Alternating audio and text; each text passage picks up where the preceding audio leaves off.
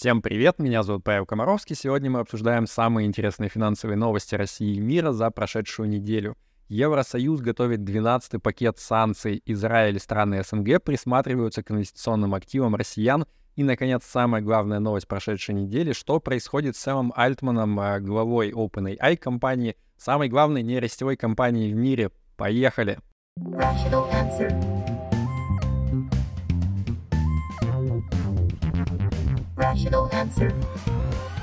Евросоюз готовит очередной, уже 12-й пакет санкций против России. И Bloomberg пишет, что в него хотят включить запрет на ввоз в Россию станков и ряда других промышленных товаров, а и на вывоз из России алмазов. И вот еще несколько интересных пунктов. Российским гражданам хотят запретить занимать должности э, в любых европейских компаниях, которые занимаются оказанием криптоуслуг, включая введение кошельков и счетов — и еще европейские компании, которые принадлежат российским э, гражданам или юрлицам, они, возможно, должны будут в будущем запрашивать разрешение на любые переводы денег из Евросоюза.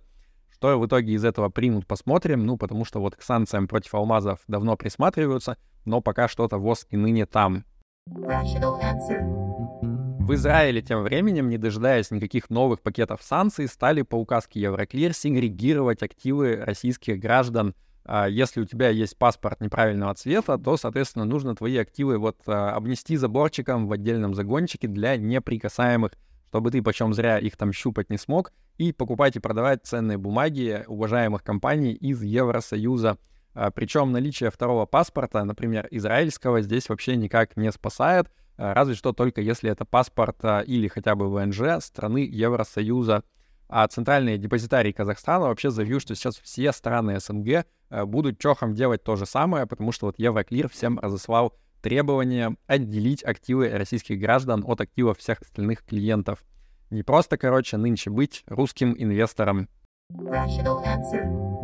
Информационное агентство Reuters пишет о том, что сделку по разделению Яндекса на западную и российскую части планируется закрыть до конца 2023 года. Э, правда, вот, собственно, от разделения осталось одно название, потому что сейчас Э, самый вероятный вариант э, завершения этой сделки — это полная продажа российского бизнеса целиком иностранцами по оценке примерно 5-6 миллиардов долларов. Это, напомню, с учетом уже скидки обязательной в размере 50% при продаже иностранцами российских бизнесов.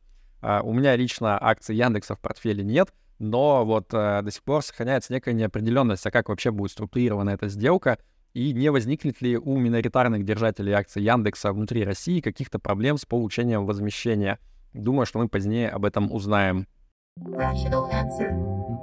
Тем временем Яндекс на прошлой неделе провел свою традиционную конференцию Як 2023, то есть Yet Another Conference, э, где они рассказали о своих итогах года, а также презентовали всякие новые продукты и планы на будущее. Э, про эту конфу я написал отдельную большую статью с разбором, с подробным, по ссылке в описании можно ее прочитать. Здесь я вам прям супер кратко расскажу некоторые вещи, которые показались интересными лично мне.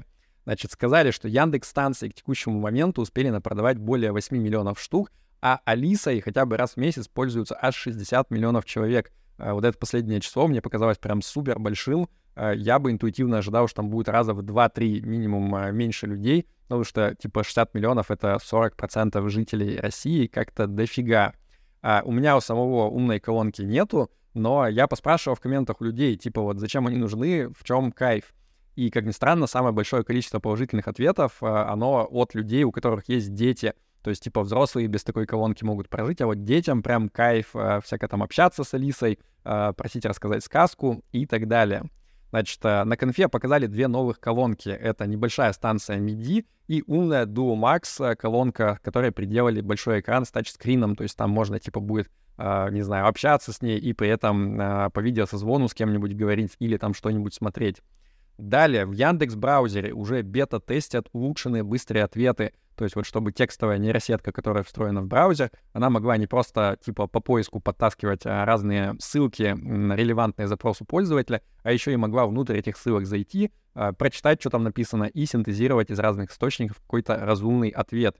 И еще сказали, что в компании работает уже более 300 э, тренеров AI-покемонов, как я их называю, то есть типа чуваков, которые А, работа их заключается в том, что они читают ответы нейросетки и пытаются их оценить, чтобы вот они были максимально полезными, разумными и никаких этических норм типа тоже не нарушали. Далее, в Яндекс картах выкатили обновление с более подробной дорожной разметкой и 3D-моделями всяких известных знаковых э, зданий в разных городах. А, мне понравилось, что в качестве примера вот одного из таких зданий показали из моего родного Екатеринбурга дом Савастьянова. А, ну, типа, прикольно, респект. И, наконец, для курьеров разрабатывают специальный э, желтый велосипедик э, электрический, на котором, вот, видимо, в будущем будут многие курьеры из Яндекса ездить. Э, он немножко похож на Каму, с моей точки зрения, может быть, размером колес, только у него вот эта вот центральная, типа, я даже знаю, штанга или секция, она очень толстая, потому что там аккумуляторы скрыты. Короче, э, если вам интересно, рекомендую пройти по ссылке в описании и посмотреть плейлист э, всей конференции. Там четыре серии про интернет, про дом, про город и про людей — то есть вся конфа выполнена в виде такого вот мини-сериала. А, ну, достаточно, мне кажется, любопытно. Короче, идите в ссылку в описании.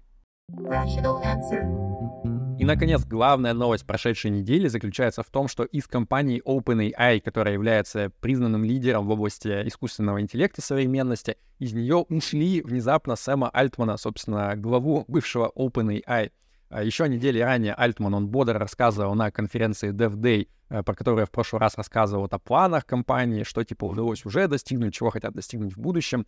А в пятницу вечером у них там произошел какой-то блиц-переворот, когда Сэма буквально одним днем уволили. Ну или даже не одним днем, можно сказать, одним часом. И в официальном пресс-релизе причиной увольнения Сэма Альтмана называется то, что он типа врал совету директоров. Ну окей, ладно, там написано, что типа не был откровенен с советом директоров, но тем не менее э, такие формулировки являются достаточно нетипичными, потому что обычно вот в такого рода пресс-релизах там используют язык что-то в стиле там типа обнимаем, целуем друг друга, очень уважаем, но вот разошлись мы как в море корабли и будем что-то по отдельности дальше делать отличное. А тут, значит, вот, э, ну, жесткие формулировки использованы, и это как бы намекает на то, что конфликт там внутри, видимо, назревал какой-то прям совсем нешуточный. Блумберг пишет про то, что вот как раз-таки основной конфликт у Сэма а, Альтмана был с Ильей Сускевером, а, и часть этого конфликта проистекает из таких вот а, общеконцептуально ценностных э, штук, как, например, отношение к тому, насколько быстро надо разрабатывать универсальный искусственный интеллект и насколько быстро нужно идти в сторону коммерциализации продукта а, дескать, Альтману главное деньги, деньги, деньги. И наиболее быстрый приход вот к этому самому универсальному искусственному интеллекту, а Илья Суцкевер, который как раз-таки вот а, в последнее время занимался много проблемой элайнмента так называемого, то есть ну, скажем так, контроля за безопасностью будущего искусственного интеллекта, вот он хотел, типа, двигаться более осторожно и более медленно.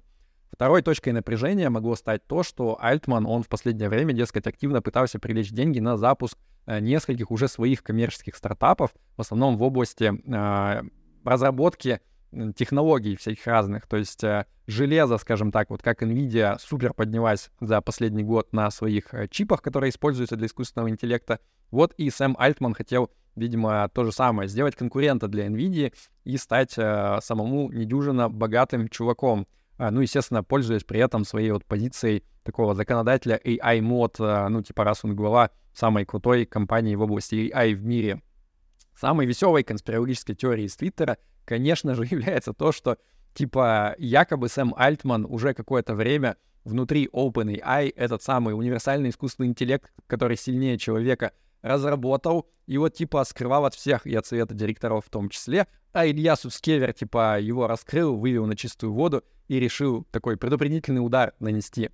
Это, конечно, чистой воды конспирология, там никаких доказательств нету. А, и еще более смешное развитие этой идеи заключается в том, что на самом деле, а, значит, заговор против Сэма Альтмана сделали посланные из будущего эффективные альтруисты а, Эльезером Ютковским, которые таким образом пытаются предотвратить появление нового Скайнета.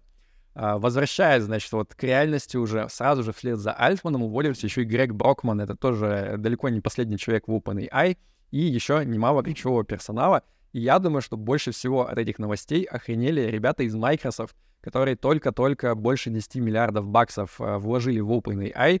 Uh, ну, естественно, вот с идеей о том, что, типа, мы платим эти деньги за самые крутые таланты в мире в области искусственного интеллекта, и вот с ними план устроить революцию внутри компании от чего-то никто не согласовал. То есть они, а, ну, практически узнали там в последний момент, когда уже сама Альтмана уволили.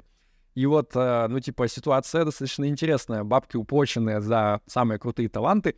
И вот сейчас эти самые таланты, они просто ровным строем уйдут из компании куда-то в новое место. Просто блестящий кидок Microsoft на бабло. Я думаю, что почтовый ящик, э, покинувший OpenAI команды, он просто сейчас разрывается от а, предложений перейти э, всем составом в какую-нибудь новую большую компанию на огромные деньги, ну, потому что искусственный интеллект сейчас на пике моды, и, естественно, получить самых крутых спецов в мире вот прям одним пакетом — это супер привлекательное предложение для любой крупной компании технологической. А в OpenAI новым альтманом пока назначили Майру Мурати. Это вот, а, значит, сотрудница, которая до этого была а, главным техдиректором в компании, а сейчас типа временно исполняет обязанности CEO. Это я вам все описал, что было известно на, по ситуации на вечер пятницы. В субботу новое развитие событий произошло. Uh, подофигевшие от произошедшего инвесторы в OpenAI, судя по всему, в первую очередь Microsoft, они надавили на оставшихся людей в совете директоров а на тему, что вот типа либо вы нам возвращаете Альтмана, либо что-нибудь мы сделаем страшное, увидите. Uh, ну и заодно еще и много людей говорят, которые пока еще остаются в OpenAI, но они типа предъявили ультиматум, что тоже типа вот надо либо возвращать Альтмана, либо мы все вместе уйдем из компании. И проблема, судя по всему, достаточно серьезная, потому что э, пишут, что вполне возможное развитие событий — это молниеносное возвращение Альтмана на пост гендиректора OpenAI и, соответственно, отставка вот этого вот совета директоров из неудачливых революционеров э, в полном составе.